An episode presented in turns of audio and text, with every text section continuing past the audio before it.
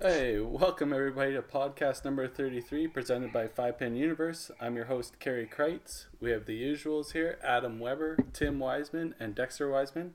And our special guest this week, Victor Fobert. He is the 2017 Heritage Traditional Champion, as well he won it in 2010 and the 2012 TPC at Sherwood Champion. Uh, We're happy to have him on here. And uh, our first topic will be Neb's Fun World. They're having the club tour event on Thanksgiving weekend, same weekend as the Autumn Open of the WCBT. And they've posted some uh, pretty cool stats coming up. They already have over 200 entries signed up and 140 individuals, I do believe.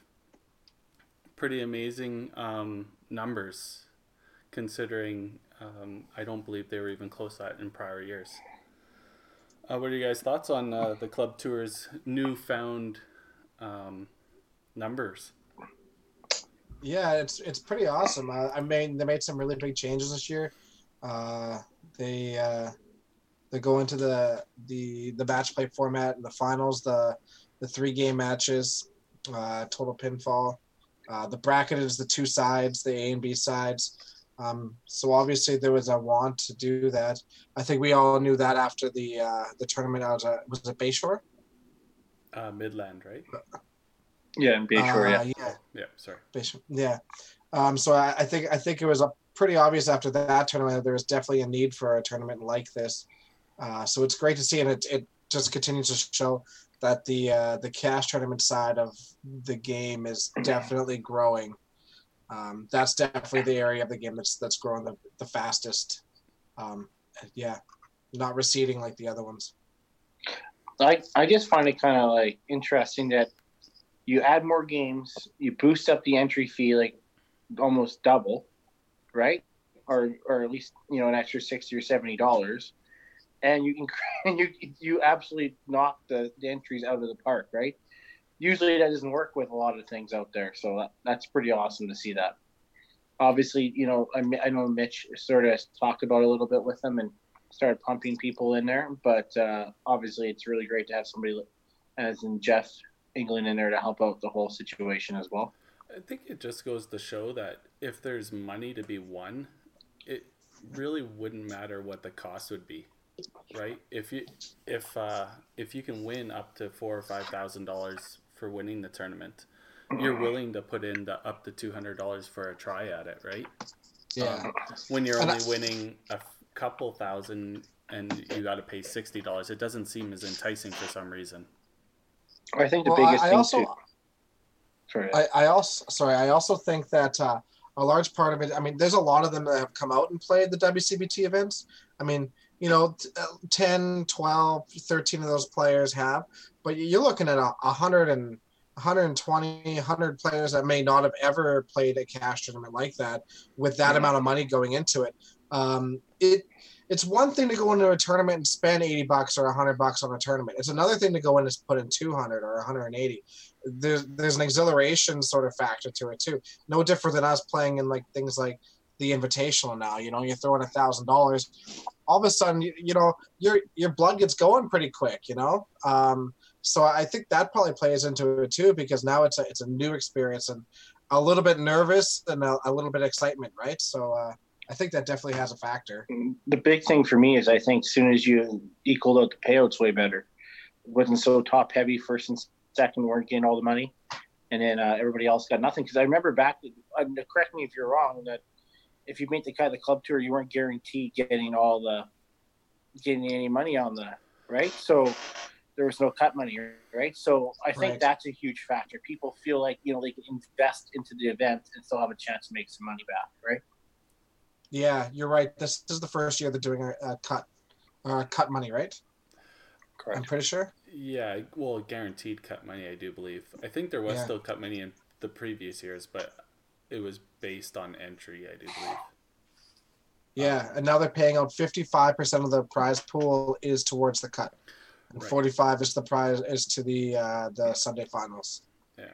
Well, I think that's what really boosted the WCBT events was guaranteeing cut amount to those players that made the cut, because then they'll play two shifts or or even three shift it to get a good portion of their money back. Absolutely. It, it definitely brings entries in instead of the winner wins four grand and then second place wins a thousand dollars, right? It's not really that enticing when I can make my cut money back pretty quick, and then playing on house money is always nice too, right? Yeah, absolutely. Yeah, Yeah. one of one of the biggest things that I think um, has been seen over the last few years is you just see how many more cash just even in Ontario alone. Sure, they've been spread out because you had uh, Timmins back in June. I think it was Timmins in June. Um, so it's just like all of a sudden they've got more incentive to um, to work at this a little bit more, and then I think there's been enough drive through just even the the guys that were coming out for the WCBT that it was like it's enough incentive now that it pushes you to that next level of your game. So I think people might be actually seeing that and seeing, okay, well, these guys have this. How do we keep up with that on our side? So you see New Brunswick, or uh, sorry, Newfoundland doing the same thing, and we already know that New Brun- or, uh, wow, that uh, that Newfoundland has really strong bowlers. But it's like as soon as you start getting um, Canada up to an entirely uh, whole new level in the game, it's it's it's insane to to think about the potential that exists there every time you go to a national, whether it's for the Open or for Masters. It always seems like it's the next step.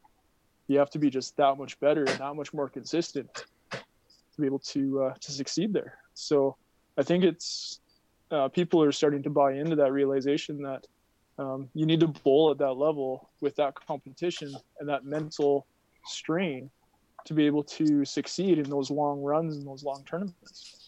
On a semi-regular basis too.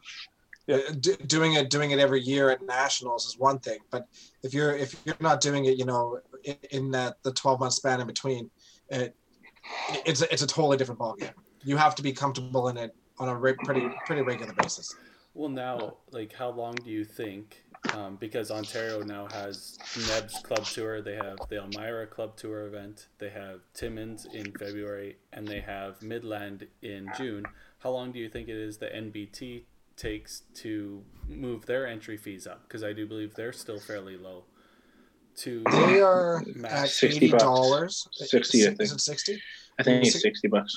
but uh, honestly from from my understanding i haven't talked to them in a little while about it but the, it didn't sound like they really had a, a, an, a game plan to increase that uh, just because of volumes of bowlers out there they just wanted to have something um, something like this so and they wanted to make it more accessible so i i, Mhm. I don't know they, they do have their high roller events uh, which are like yeah i think those were $200 uh, but again, it was a very limited number of people that participated in those, right? So I don't, I don't really think that they have a game plan to increase the, the entry Well, fees out there. they're still fairly young, too. I think they're just entering their third season as well, right? So Yeah, something like that. it may may take a little bit, but I I can see that entry fee going up, um, just just like uh, it did in Ontario.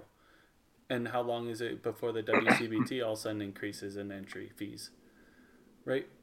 Yeah. Um, It'll all be a standardization at some point, right? It's uh, it is strictly a numbers game, but realistically, if you're willing to drop, you know, 60 70 dollars on a ship, you're probably willing to drop 100, right? You're, you're willing to drop 200, and uh, now you're probably willing to drop 220 or 250 per first shift, right? Or uh, it money will always bring people in, and you know, especially with uh, with that new club tour event at Nebs there.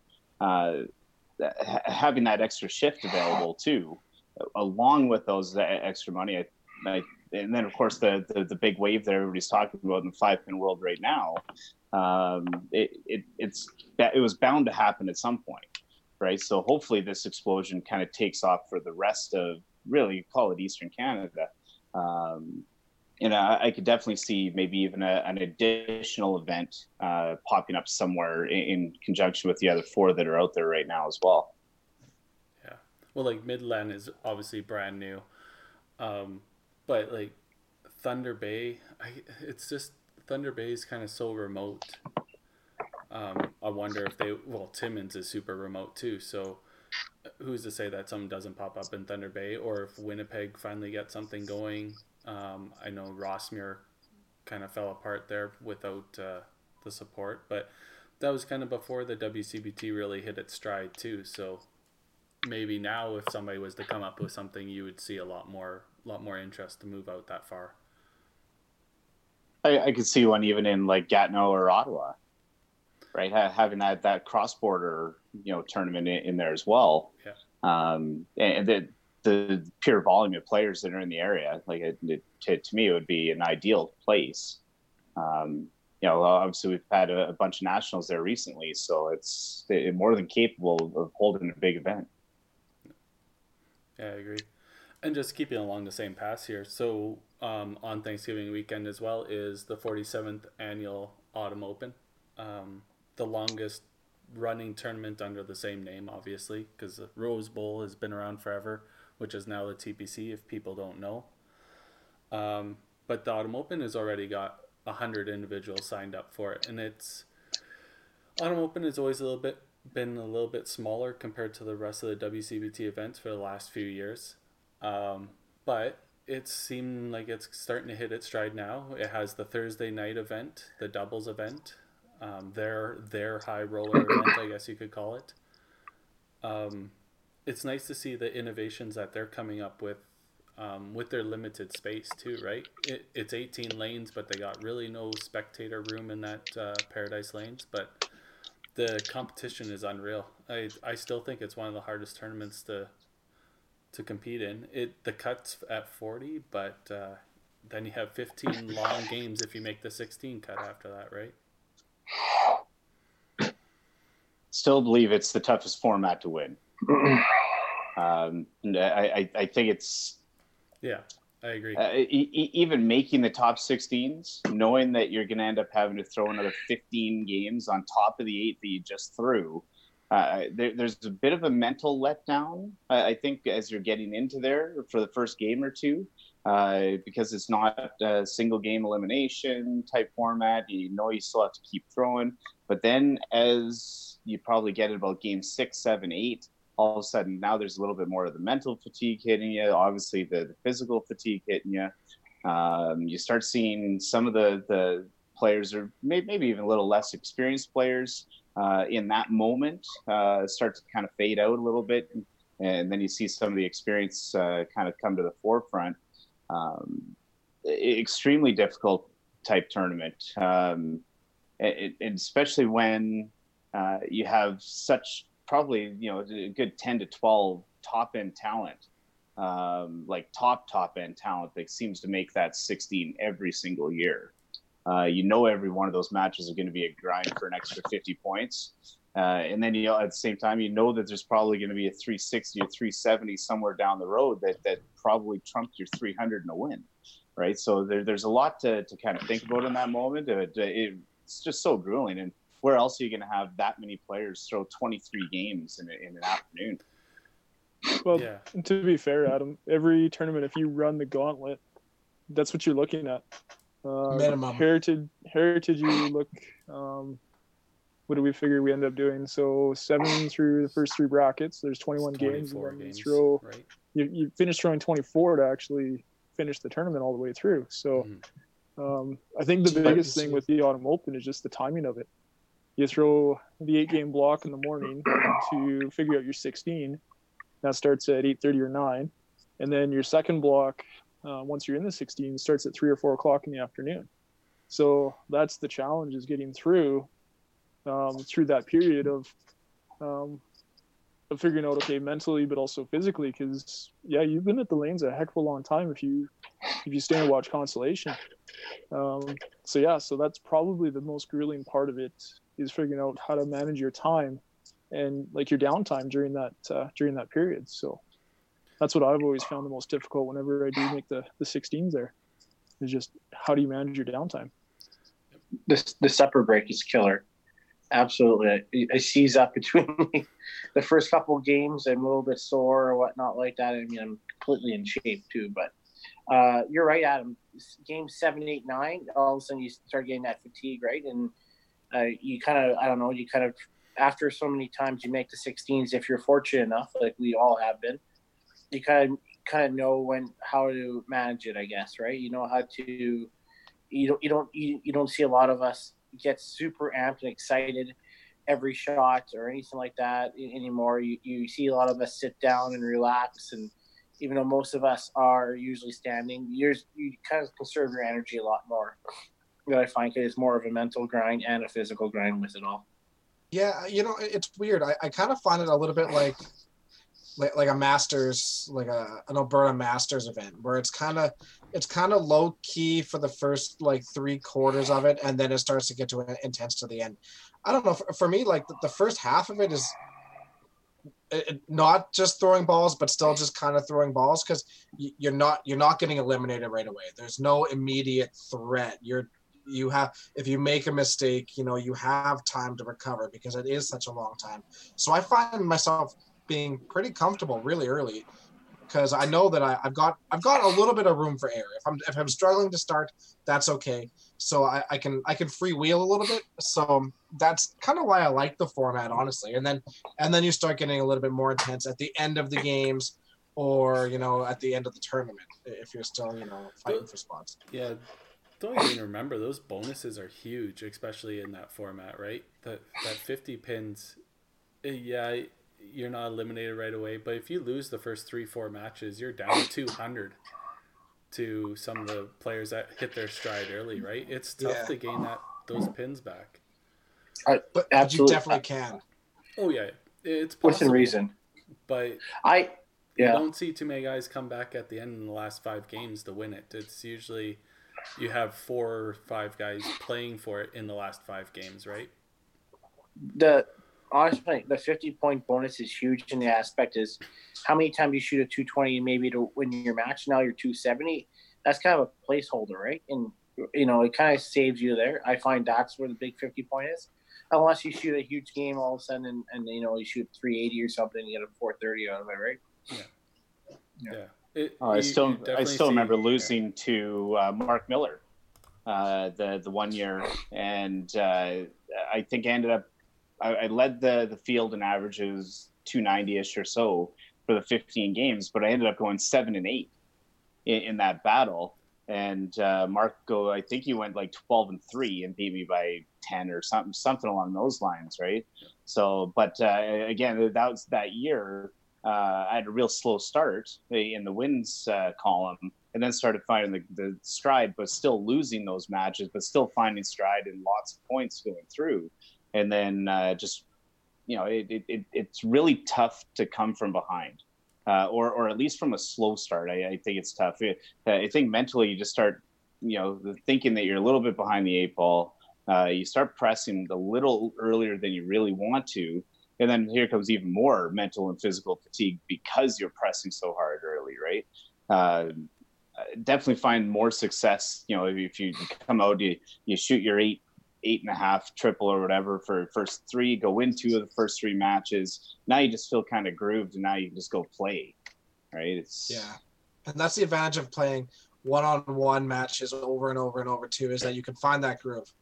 Um, it's way easier to find that groove when you're playing one on one than it is like three on three or four on four, having that break in between. If you're just constantly throwing balls, as long as you don't have to wait half an hour between games, it's fine. Was that directed at Bobby Kate? uh, no, no, actually, that wasn't who was directed at. But well, well, we'll go with that one. That one's okay too. That's fair. Yeah. Kevin Holdsworth. Uh, I don't know. Oh, sorry, something in my throat. Sean McKinnon last year, I think. Let's just shout out everybody. Hey, hey, but not me. Yeah, never Weber. yeah. Ne- Actually, never happened. You were but I'll still get blamed for it. Gamer. You're pretty slow in the 20 gamer, remember? We would have been done by 4:30 if it wasn't for Adam. Per- pretty sure that's not the case, but I, I, do remember just like yourself and uh, and Mark just bowling on the single lane by yourselves because the other team had already walked off and you guys almost finished last. So, yeah, that that was by design though, and then all of a sudden, hey, we're, we're like two frames behind, and then and then caught up. Yeah. yeah. Yeah, it's like game 14 or 15, and that's old guys. We can't take that 10 minute break, so we are just kind of slowing down just so we were on on par. So, if the listeners didn't know, Sherwood Bowl ha- held a 20 game overnight marathon on the weekend. Um, Adam and Victor finished first and second, pretty stellar. How do you guys in that fi- order. yeah. How do you guys find a 20 game overnighter? Is it uh, pretty exhausting? well, it's been what three days, and I'm still hurting. Not not quite as bad, but uh, man, that that first day, Sunday was very painful. Monday was worse, and then uh, yeah, it just starts getting better and better. But man, what what a mental grind! Twenty games overnight. You, you know the last like ten games you're just bagged and just kind of throw balls to throw balls. Um, but to, to, to mentally get through and and actually throw quality shots. Um, I'm looking forward to seeing how that helps. You know, the, even the autumn open, uh, ho- hoping to get to the 16s again, and basically living through that 2023 game block already. yeah, for myself, it was uh, it was it was interesting. I actually had more issues earlier in the evening.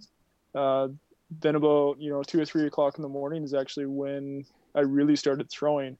Um, I did catch Adam. I, uh, I I broke through the the 400 pin deficit or whatever it was that uh, that existed at one point. Um, but yeah, it was just one of those things of um, that's where I kind of got mentally and physically got myself corrected and could just just throw the good shots that needed to be there. Sure, it was a no tap tournament, but really, when you're looking at uh, at our caliber of bowler, you're not throwing a lot of no taps, to be honest, um, because we know where the ball needs to be, and it, it, you get the kind of the odd uh, the odd shot that okay, that was different, and that's the one that leaves the corner. But you know, when you you're barely getting, I think I averaged maybe one a game uh, in total because I know that there was a lot of games that I did not throw throw a no tap in there. Um, but it was just it was interesting to see kind of where it all played out for myself. Um, Sunday, yeah, Sunday hurt, but uh, yeah, Sunday evening hurt, I should say. That that was the bad one. Um, but yeah, I'm actually surprised how well my body's um, holding up. Um, a lot of you guys know, uh, well, you guys all know on the podcast. Um, hurt my knee pretty bad. I think it was 2012. No, sorry, uh, 2015 is when I backed out of. Uh, 2016, I think, wasn't it, Kerry, that I backed out of the Open and Shelby stepped in? Yeah. Yeah. Yeah. So Yeah, Uh, yeah, I'd, I'd badly hurt my knee that year, um, and just ever since it's just been kind of a slow grind, modify the modify the approach to uh, to get done what needs to get done, so that I can keep bowling at uh, at this level. So yeah, body held up, so that's a good thing. Yeah, always. And just so the listeners know, me and the Wisemans didn't play in the 20 game marathon, or else it wouldn't have been Weber winning. But uh, Someone had to work it and flip pancakes, and that was me. I was gonna But- say, but yet they were both there, so Um, Vic had some bold predictions about TPC uh, TPC scores, though. I did. Uh, yeah.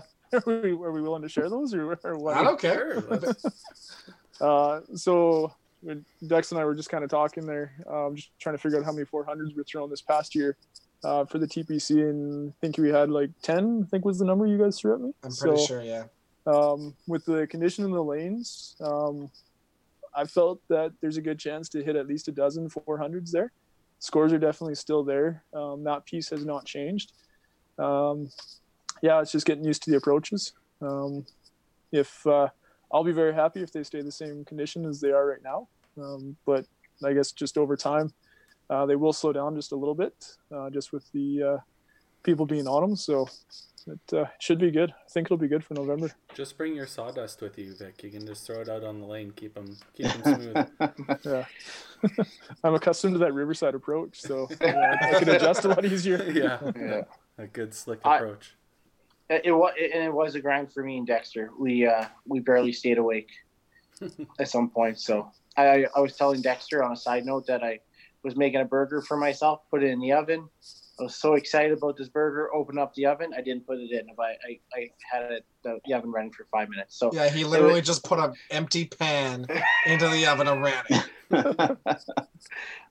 but and and I want to clarify that Adam wasn't the slow one. It was actually Johnstone. Johnny thought he was already finished the game, went out for a smoke, the bathroom. This is and, I true. bla- and, I Yeah. bla- and I blamed it on Weber, and not one person stuck up for him.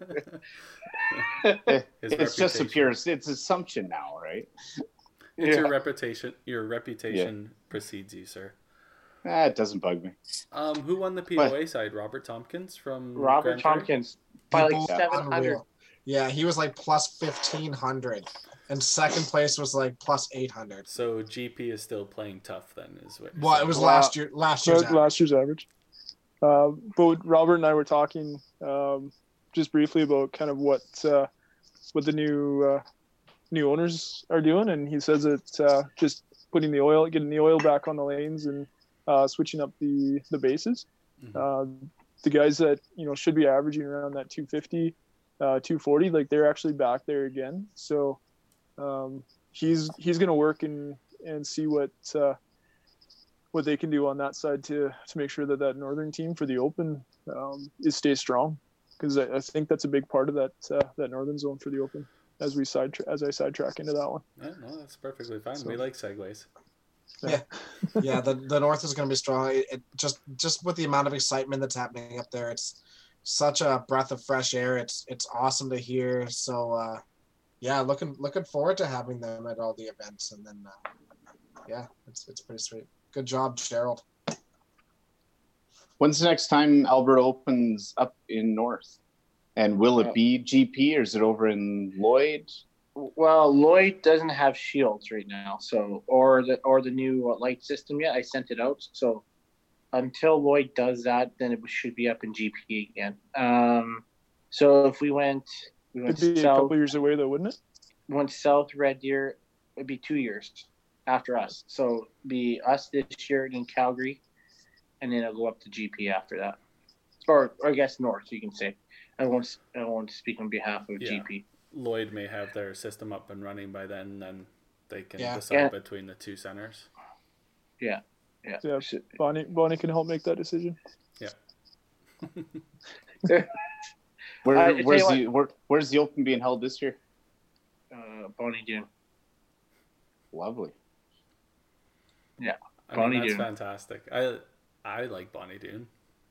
Yeah, I think a lot of people like Bonnie Doon. you know what though? I, I think Bonnie Doon is, is fair enough that uh, it's going to be everybody's going to be getting those breaks or nobody's getting the breaks. So Well, uh, the schedule is going to be a little bit different than normal. I'll put it that way. So, uh, just going over the schedule with them right now. So it's not it's not approved yet, but uh, obviously singles will be on the Wednesday.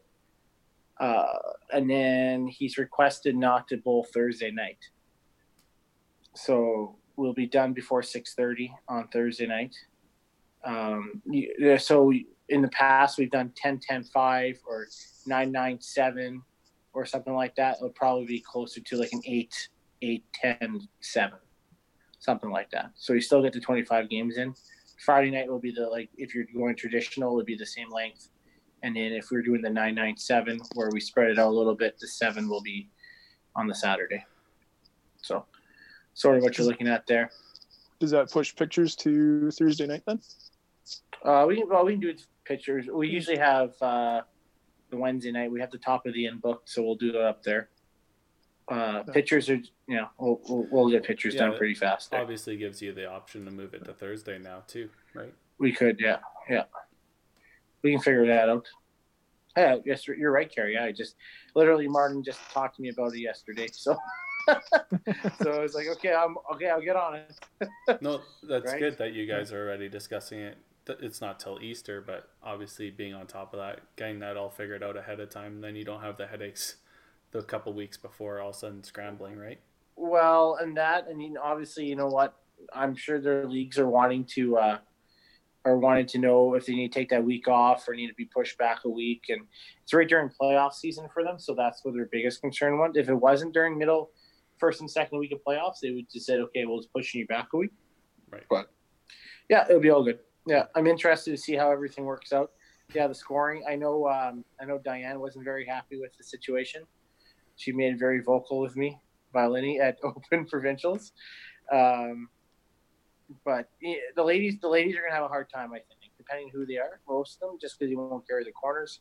Um, but maybe you're going to see the more aggressive ladies, you know, like the Haleys and you know, even, you know those kind of people. They'll they'll do very well out there. Haley, Kelsey, Jen. Bonnie.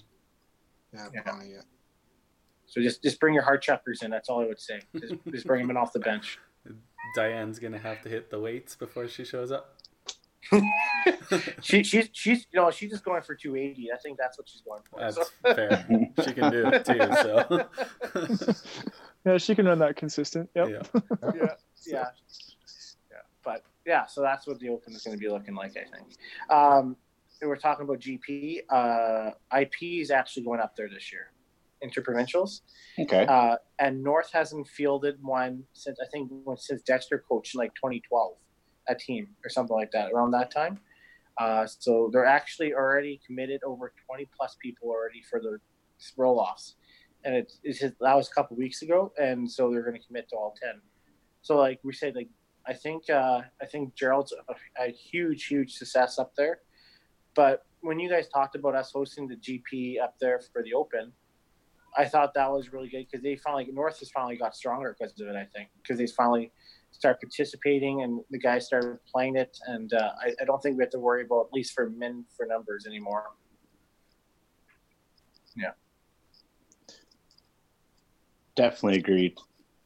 It's just it's it's nice to see a center thriving again, right? Especially in northern Alberta. And so uh, yeah, so oh, much of they- it just comes from that the, the owner's enthusiasm. correct. You know, if they're excited to be there, people will be excited to be there. You know. Yeah. Um, and and he's been such a big face of the the community up there as it is. So, um, Yeah. yeah, he, he was a a really good person to take over. Yeah, well, not between only all- that, they they've got so much community support within that that Mhm. kind of core group. Uh, what what I classify kind of the core group, the the, the players that are typically playing the Open anyways, uh, like the Roberts, uh, you know Robert Tompkins of the world, um, they're kind of infusing that that enthusiasm back into that local community, and I, I hopefully it keeps you know spreading throughout the other communities in, in northern Alberta as well. But there, there's so much talent up there, and if you can get them all playing at the same time, like they're they're formidable force, especially on the male side. Uh, Mhm. Obviously, you know Bonnie on the female side, and there, there's a few others that, that can certainly play. Oh, yeah. Uh, but the, the the male side, like that, that could I, I could at some point in the near future, I could see them challenging uh, for a national spot out of Alberta. You know, Mhm. if they continue to keep growing the way they are right now. Mhm. I- I've always I've always said this, and I and maybe Vic doesn't want me to bring it up, but in 2010 when we beat you guys in the last game, Open Provincials, right? You guys had a hell of a team. At you, you had uh, Ian Doby, you had Perry Perry. Gillum, you had um, you had Steve White was on that team. Yourself, uh, uh, that was a Tom hell of a Walker, I think, was six. I think he was the uh, last one, wasn't he? McKinnon, McKinnon, he? No, McKinnon. uh, yeah. yeah. Um, and he was a good player. And uh, I, in a way, like I mean, obviously, I'm glad I won and our team won. But if you guys won, I think it would change the North. I think a little bit, right? yeah, there was a period there um, where we were definitely the underdogs, but we played for it. Yeah, North North played for it, and that's the thing that um, I think a lot of the guys in the North forget is they've made it there to the provincial, and they all can bowl. We've all seen them bowl before, and they've got multiple nationals through a lot of them through their youth leagues, and have just now they're getting into the adult ranks. And um, it's just it's getting that that reminder that yeah you know we can compete with with the edmontons the red deers the calgarys uh, the medicine hats the lethbridge like they can compete just as strong as anybody else in the province. Uh, it's just remembering that they can actually do that and, and want to do that Yeah. Mhm. At, at, at, that, at that time period, you guys had like real bona fide leaders um, between yourself and, and Perry was a hell of a leader. Um, Ian. And I- yeah, Ian, absolutely. Uh, I wish he still played. Uh, Was was was Barry on that team too? Tony? Barry Honey was on that Barry team too. Honey, Yes. Wow. But I mean, like real leaders, and I, I Yeah. just think that that that's really the next step for the North is like you have a bunch of the young guys coming up, which is awesome, but the, like one of them has to become like a real bona fide leader for them for long term, and I think they're going to be really good when that happens. No, exactly. They they are always strong. It's just uh, like you said, following through and Somebody to remind them all the time that hey guys, we could do this. I, I This is our actually think, tournament. I actually think I'm more scared about North and Calgary and Central because uh, at least we know what we're getting out of them. You know, you have to play well, right? North, North it is like they can come out unglued, you know, um, and you just don't know what to expect from them. And it's not Right. because we, we just don't play against them enough, right? Or they don't play enough, I guess you can say. That's not true. We know exactly what to expect. They're going to spare pin. every three pin. Three pit, every, every They're going to spare every damn one of us. um, no, it, it, you make a valid point though, Tim. It, it, it it's kind of similar with South, to be honest. Yeah. Right. Like it, it- you know, there's so much talent that any given moment they can shoot 14 and a half at you, and and, and yeah, North North's the exact same way. But Central, you know, it's going to be a super hard match. Calgary, you know, it's going to be a super hard match. And then all of a sudden, there's a bit of a letdown from from all those, right? Because you're you're gearing yourself up for that one match, and then it, not to say that, that there's an afterthought, but all of a sudden there's a bit of a letdown. And then you know after two frames when you know South is up on you by hundred pins that okay, it's time to get back at it, right? Like these guys are players in this sport. Um, they don't always play all the cash events, but you the- at least the Alberta players know who these guys are and what they're capable of, right? I I, I think uh, for probably a good decade there that um, a a lot of people probably took those matches for granted.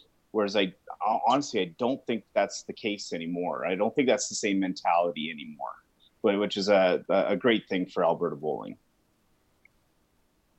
Absolutely. Yeah, I would I would agree with that. I think things have um, not to say that like Central, Edmonton, or Calgary have leveled out or anything like that. I think North and South, their uh, I guess their primary players are really stepping into it. Like look at Alexander Young out of the South. Like he he can play, and he it's uh it's amazing him not playing more cash tournaments. Um, he was there a couple of years ago. I think he played pretty much all of them, but last couple of years, I imagine school's getting in the way or whatever the situation Yeah. is. But um, see those guys come back and and lead that team. They can be uh, hmm pretty tough to deal with.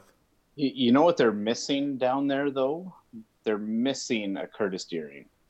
Like they're missing that one X Factor type player that that people can really rally around. And it, there, there, there's lots of you know super talented people down there. A lot of a lot of the old crew just don't play anymore for, Yeah. for a number of reasons, right? But if they, even if that crew came back and they kind of provided that extra little bit of support, like it, bona fide teams that, that could easily go to nationals every year.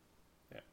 But I, I- still think they're missing that X factor. Curtis was so phenomenal for so long, and uh, you just know when he was on a team that 1400 was possible every game.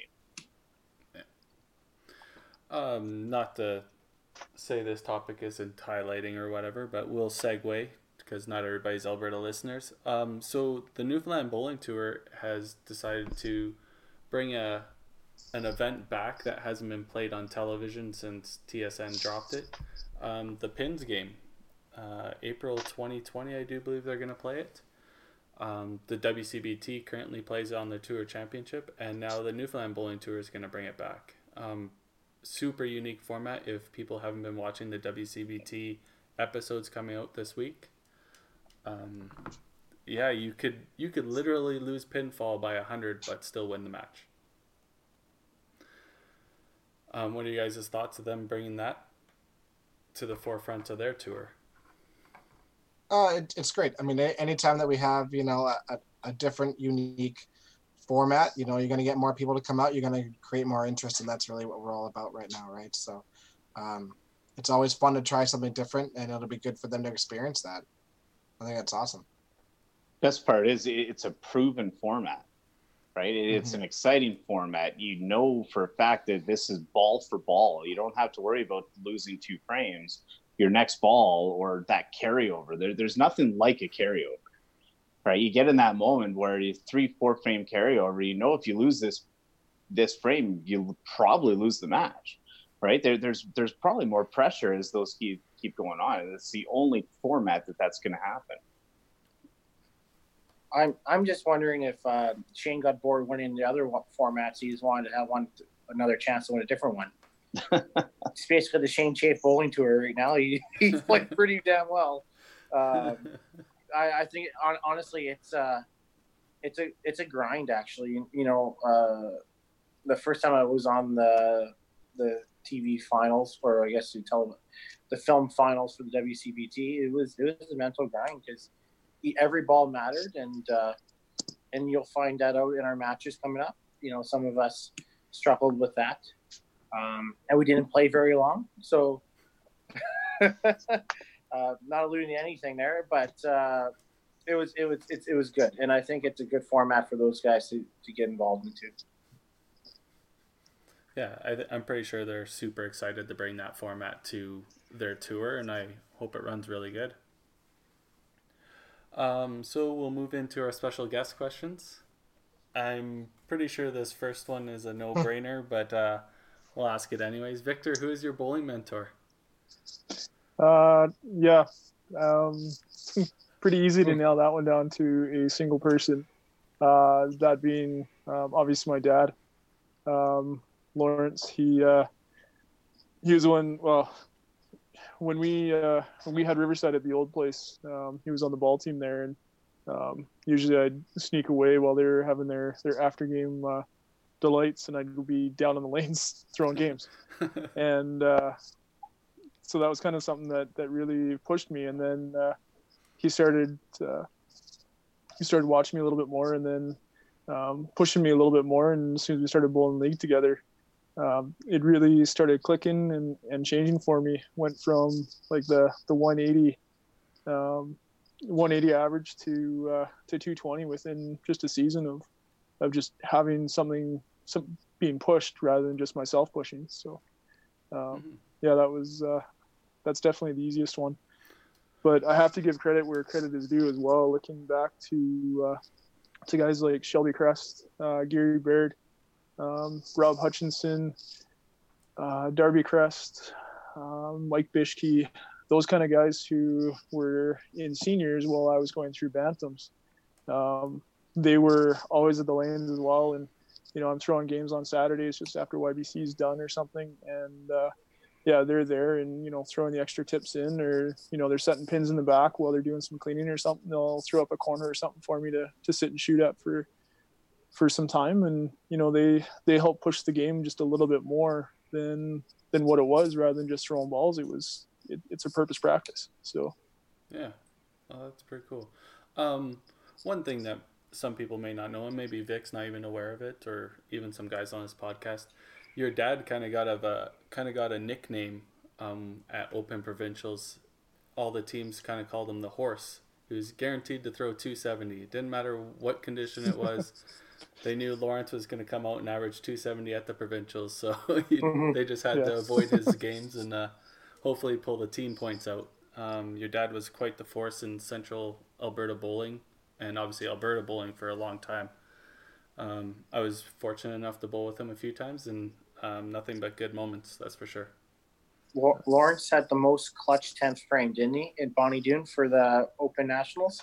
For that banged 05 out 10. Nationals, yeah. He banged out 10 in order for them to, to win their Open Gold, and I think that's all the, the marbles on the line. and He does it. I think that's quite the story.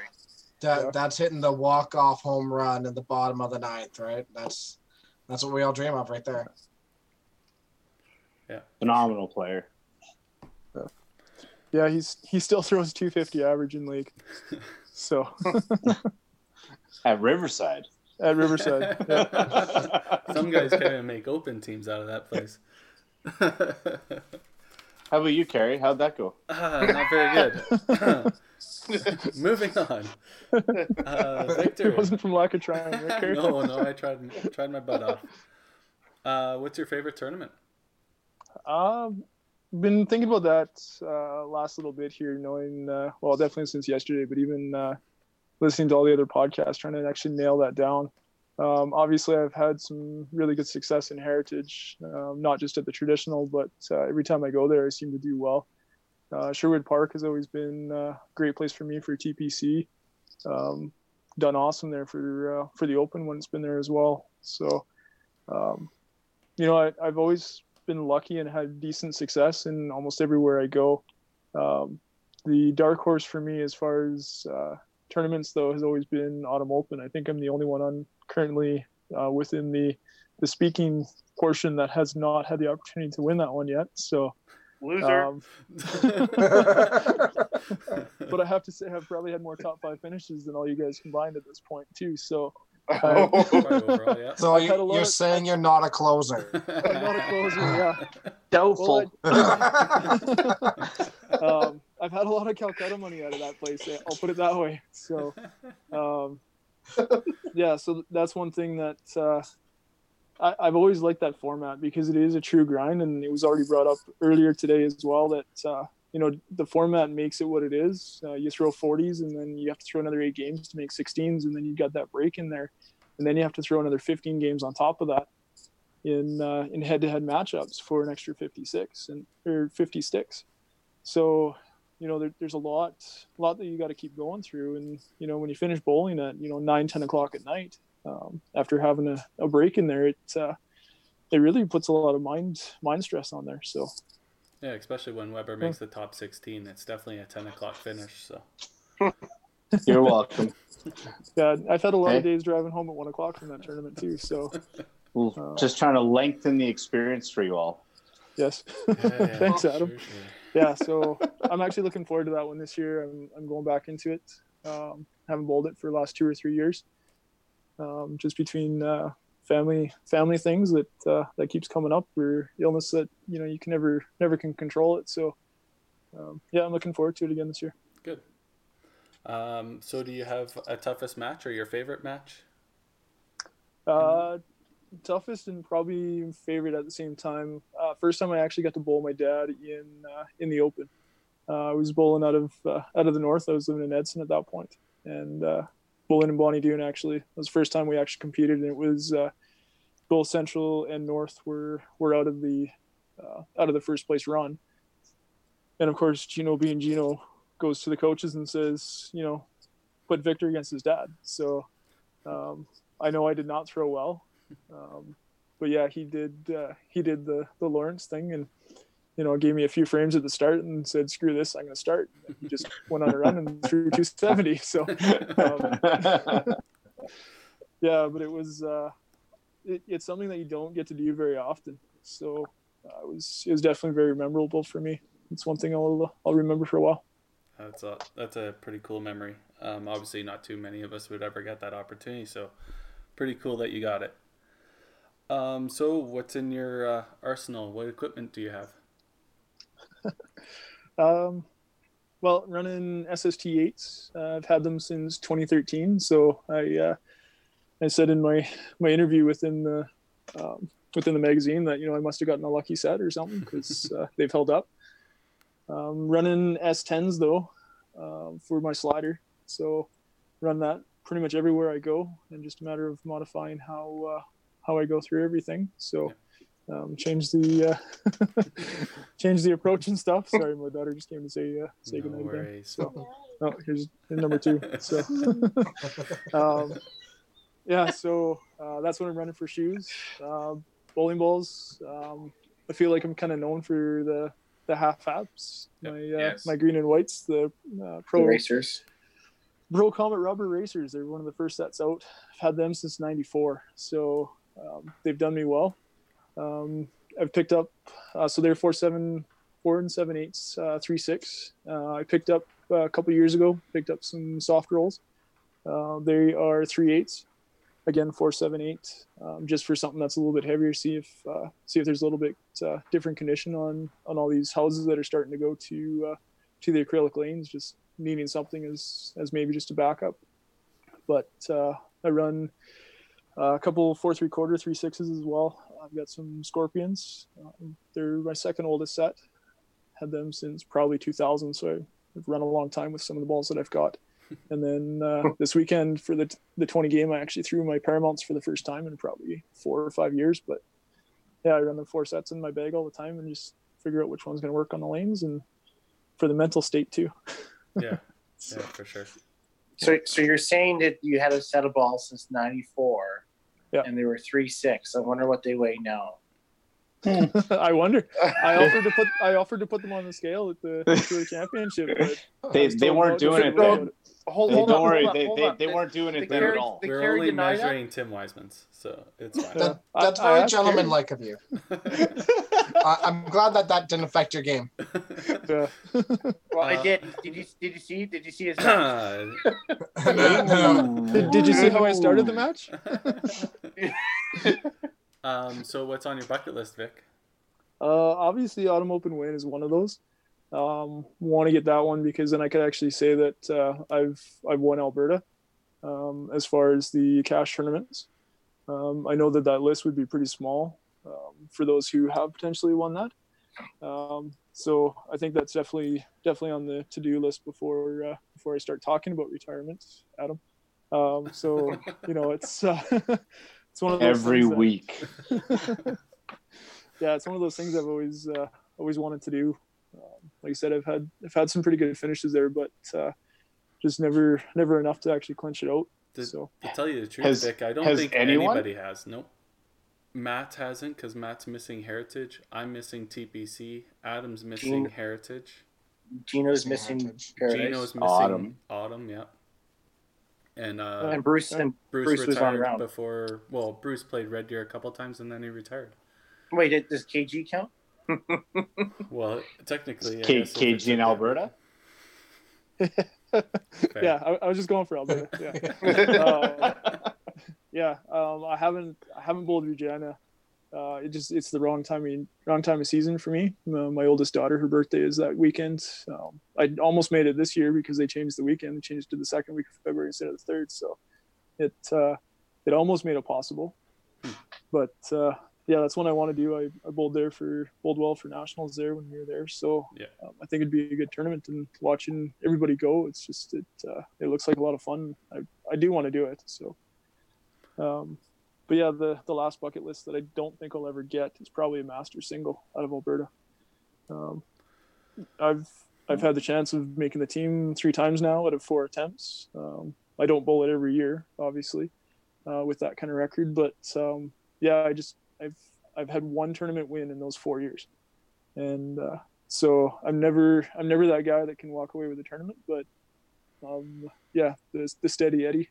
I think think this year I had the lowest average, and but all my uh, all my games, even the tossers, were hundred sticks from top to bottom. So Yeah, Uh, that's, yeah. that's the tough thing with Alberta Masters, right? If you don't have one of those really high tournaments, it's sometimes pretty tough to make that team. If, if I Yeah, if so I can was do it, fortunate Vic, this you year. can. you've done it twice though, Tim. Now haven't you? Tim throws 2500s every year, so of times. course he makes it. That's easy, No. twenty five points, right? So Yeah. How's nationals gone though, Timmy? I don't know. Ask ask Clark and Laycox. Also not a closer. If, if, That's hey, what she if- said.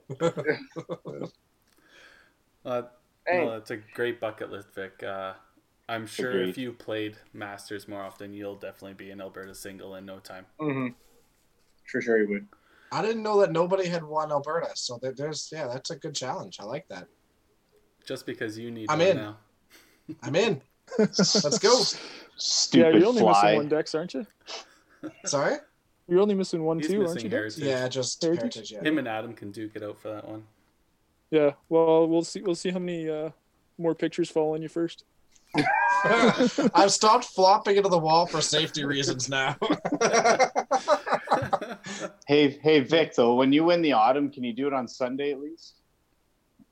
That's fair. Instead of waiting until Monday or something. Or what do you What do you Tim saying? won it, Uh, Tim Tim- won Tim on was- Wednesday. Wednesday, Timmy. They had a Oh, scoring, wait, what are you tossing scoring Yeah, sorry, the scoring issue. Yes. Forgot about that. Yeah, that's right. So, Vic, I have a question for you then, Sure. because I think I think believe uh, back in the past you, when we talked about bucket lists and everything else like that, you had it's like who would you want to play with on a team that you haven't before? And I think you said Adam, Yes. right? Yeah. I know so it's now that I've probably- done that, Probably disappointment. Um, but that being said, now now do you, now do you have who is your guy that you haven't played with or you want to play with? Um, yeah, Adam was definitely on that list, but if I have to go with nostalgia, um, like for uh, for some of the older ones, um, Bruce would definitely be on that list, and I think that came up. Uh, I can't remember which podcast it was, um, but yeah, Bruce would be one. Um, I'd love to bowl a team with my dad as well again. Mhm. Um, that would be uh, it's definitely a treat to be able to do that, and um, yeah, having that opportunity. Um, trying to think about. Uh, about who else would be on that list. Uh, there's- a lot of great guys that I would love to bowl with. Um, you know, thinking back to like Ken Norris in his heyday, um, Hmm. like that that guy was a rock to be able to watch uh, when I was growing up. Um, Adam, you probably had that opportunity as well, being being from Calgary at that age, like being able to watch him him go like that. Tom Yeah, Stevenson. Man, he, his ball was something else. So he he would be another player that would absolutely despise Bonnie Doon. Yes. Yeah. Yeah, he, he he had that, that that big slow curve, but man, was that accurate. Uh, he he would eat up old uh, Chinook. Uh, Yes. When it was, it was super oiled, but he, he it would just eat up the the, the pocket. What a phenomenal player! Man, it, one of those guys that probably never received the recognition that he truly deserved in this game. Yeah, yeah. Dad's got so many stories going up against him in, um, in step ladders and stuff, and it'd be, you know, first couple of frames you'd be able to get ahead of Ken, and then after he found the line, he just he'd destroy you. So, that's one thing that uh, that's tough to do nowadays. I think is is get that line, like have a couple frames to to play a line, and then just go. Because nowadays it, it seems that you need to go from the start. You don't really get uh, get too many frames to to figure something out. So. Well, especially with his type of style, just just how hard, like you're playing such a big backup. Yeah. Like, Mhm. How are you able to play that big a backup and then instantly find it one frame in? It, Yeah. it, it's, it's phenomenal. I, I Yeah. yeah, Especially at great that speed, great right? player. Yeah. Yeah. Uh, another Yeah. another guy, uh, Dave Dave Sanderson, wa- was the absolutely identical. Um, you should. I, that's one thing I, I would love to pull up some of his old stats from Winnipeg. Uh, back in free fall days, he he was throwing like 10, 12, 400s a year with with, with that shot. Like it, it was just deadly accurate. There's another guy that uh, you know we, we had the the old you know Canada Top 100 and did all that stuff in his you know so-called popularity contest. Really, Mhm. right there there's a guy that should have easily made that cut if you know that that presence was pushed Yeah. a, a little bit further. Uh, hi- hi- his records are phenomenal as well. Didn't even know. I knew he was a good Yeah. player. I didn't think he was that good. Well, that that's just it, Yeah. right? So, and uh, unfortunately for you know Alberta, uh, who kind of saw him near the tail end of, of his career, and he could still play it even at that level, but um, especially on free fall, like his, his ball speed is perfect. Yeah. Mhm. Yeah, the the uh, there's a couple others, um, and I'd have to go to the ladies' side on this one. Um, Tracy Smith got a chance to bowl with her for the uh, the tournament championship during the Gallagher Cup.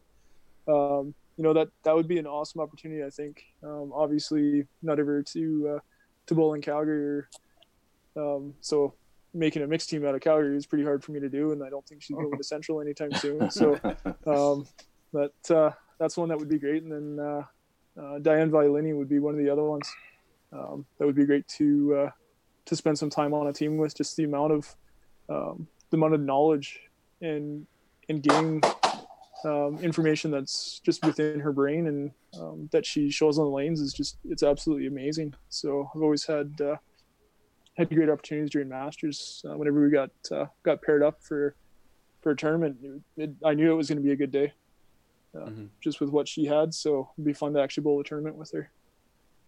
Yeah. Had had had the opportunity to bowl with her at the uh, the Masters Nationals in 2009, and just to watch her composure as well as watching some of the other female bowlers just literally just you fall apart frame seven eight nine to her 240 250 just steady steady pace. And, and then just what she was able to do mentally to these people by not saying a, a word right? And um, I, I, one match that I, I vividly remember, and I, I, can't remember who she was playing. Uh, she threw four two pins in that match, spared all four of them, shot 280 and won by 50, right? Because yeah. even those two pins wasn't enough to allow the other person to be able to shoot their game against it. It's freaking Diane Violini, right? That that'd be another, another person on, on my personal bucket list as well, Vic. So I, I, I totally get that. Yeah, Newfoundland in 2013, we were both the singles reps there. Um, never got to actually bowl with her on the same set, but uh, obviously crossing lanes a fair bit. So um, having a few opportunities there. But yeah, that was that was an amazing bowl national, at least beside her anyway. Uh, mm-hmm. Yeah, that was a lot of fun. But yeah, bowling with her on a team, I think would be next next step up. So yeah, that's a great question, Tim. Thanks for that. Um, so uh, we'll make one last segue here.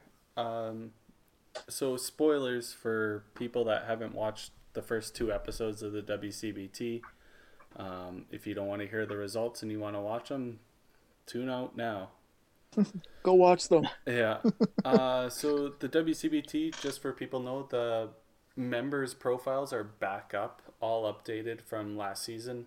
Um, and we are updating them after every release as well um, of the episodes because there's obviously television matches and stuff like that on on there. So they'll they'll be updating the profiles the day after each release. Um, but so Vic, me and you were the unfortunate um, ones knocked off the the TV show at nine and one records. That's uh. Yep. I didn't um, wait till ten to get mine though. I was pretty much given mine. Let's be fair here. Um, I know that was your that was your first time playing on under the lights of that specific filming. Um, how did it feel? Um, I don't want your reaction on the loss, but how did it feel to play under the lights? Well, that, that's something that I've been striving for since the tour kind of really got going. Is just being able to have that opportunity. Um, it's a different format, obviously, so just being able to play that um, was was something I was looking forward to. Um, obviously disappointed that I lost, but it was. Um, I think every time you get an opportunity to have that experience, um, it just kind of goes into the memory bank of, okay, what am I doing um, to get there next time, so that I can be better than I was before. Because mm-hmm. Um, one thing I've always pushed is, you know, I don't mind losing when I'm throwing 280s, 290s, because I know that they had to throw better than that to beat me. I have the problem when I throw like a, a buck uh, buck 90 or, or 200 to lose because I know I could have done better. Yeah. Well, yeah, and that's something that commentating was uh, on the episode. You punched four times, I punched three times. Um, obviously, our opponents didn't punch, right? It was yeah. them avoiding the punching and making some key strikes. In my match, I got ripped in the sixth frame on a left corner, I do believe it was. That cost didn't cost me the match, but it put the nail in the coffin. Yeah, it was a it was definitely a a, a, yeah. a turning point. Um. So, like after seeing that, is there anything you want to reflect on to your episode that something you wish you would have maybe tried a little bit earlier, or if you made any changes throughout the match, or um, what your thoughts are on that? Uh, so I think it was the shot in the sixth frame, the one that was actually highlighted through the uh, the entry feed. so I was like, yeah, I'm on the I'm on the first list, yay! Um, but uh, I think that was a shot that um, if I didn't come back as hard as I did and get that pumped up, I think it would have been an easier shot in the next frame. So staying within myself more than I did, I think is um, probably the the one thing that I regret the most because if you look at every strike before that, I, I came back a lot, a lot more relaxed and, and not nearly as pumped up. yes, it was a big shot to kind of keep me in the match, but uh, I think it would have been easier for this for the next frame because I think I punched the next frame. So, you know, you, you, it was too much adrenaline for that next shot, and I didn't get calmed down enough before throwing. So that's probably the one shot I would like to take back. Is the second is is actually that strike. Yeah. Um, obviously, I wish I would have thrown more strikes, but my my big switch was in the sixth frame. I was throwing Manhattan's to start the first five frames, got into that three frame carryover going into the sixth frame, and decided that I needed a ball switch, and I moved actually a board left, and moved to a soft roll and threw it absolutely where I wanted it, and unfortunately got tapped, and then Tyler threw the bouncing strike, um, to win the whole match, but uh. I the only thing I can take away from that match now, even though I did lose nine one, is I made the switch, I made the change, and it was the right change. Just a bad result, and that's that's a positive. At least I can take away from that match is at least I made the right decision. Um, albeit I should have made it earlier, but I just uh, people watching those episodes definitely take that into consideration when you're watching. Um, watch the guys make changes. It's maybe a little bit tough with the camera angles and stuff like that, but you can definitely notice when guys are trying something out because they're behind in the match or they're in a tough spot and maybe they, they switch a ball or they switch a line or they switch release or something like that. Um, these guys are the top 14 since a couple people dropped out before the tour finals um, on the tour, and they're the ones making the making the shots, and um, we're going to be seeing Tim's fairly soon. I think it comes out on Monday, and then obviously the Dexter and Adams they come out next week, I do believe as well. So um, stay tuned and pay attention. We're posting on Facebook. It comes out on YouTube all the time. Um, every at five o'clock every second day, not on weekends. So.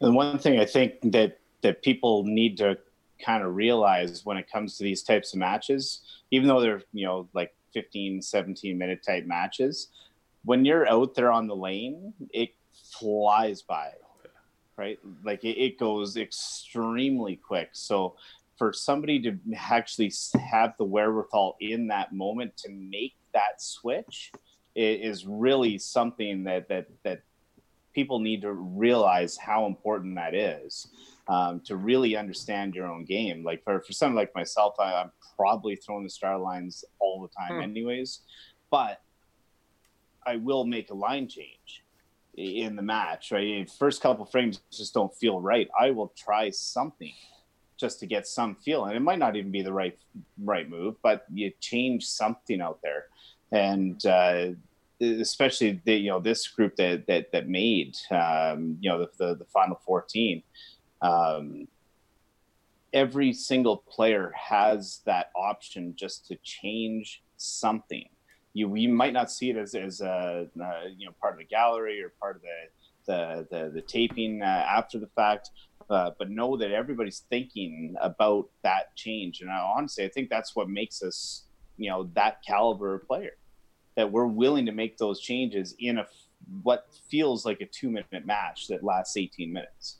It, it takes it takes balls to do it uh, especially in that situation just because man you, you don't you there's an inherent fear of making a big mistake when you're being filmed you know, it's it's one thing to make a change and then oh well that's not going to work. Well, you know, four frames later you're in you know at the TPC or whatever. You try something different and you move on, right?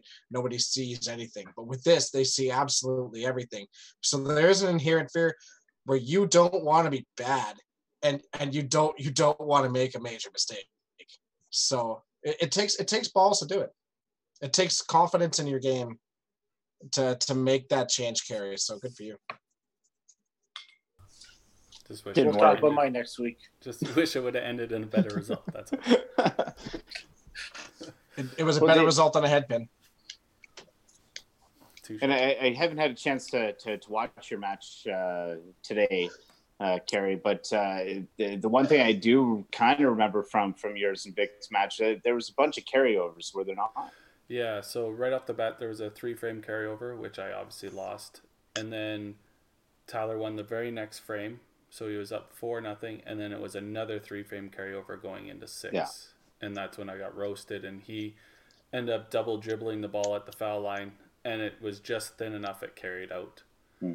And that he locked up the match, obviously, by then. And then um, I think there was another couple frame carryover in there. We threw a couple strikes. And then I spared in 10. He missed his right corner spare in 10 to give me my only frame of the match. But um, obviously, that wasn't the point. By the sixth frame, it was already over. But um, for my third time being there, obviously, I wish it was better results. Um, but playing against the defending champion and then stuff like that. And Tyler was coming in. He's been playing great, right? Um, and a little, I, I'm afraid of him in the adult ranks now, to be honest. yeah, a little bit.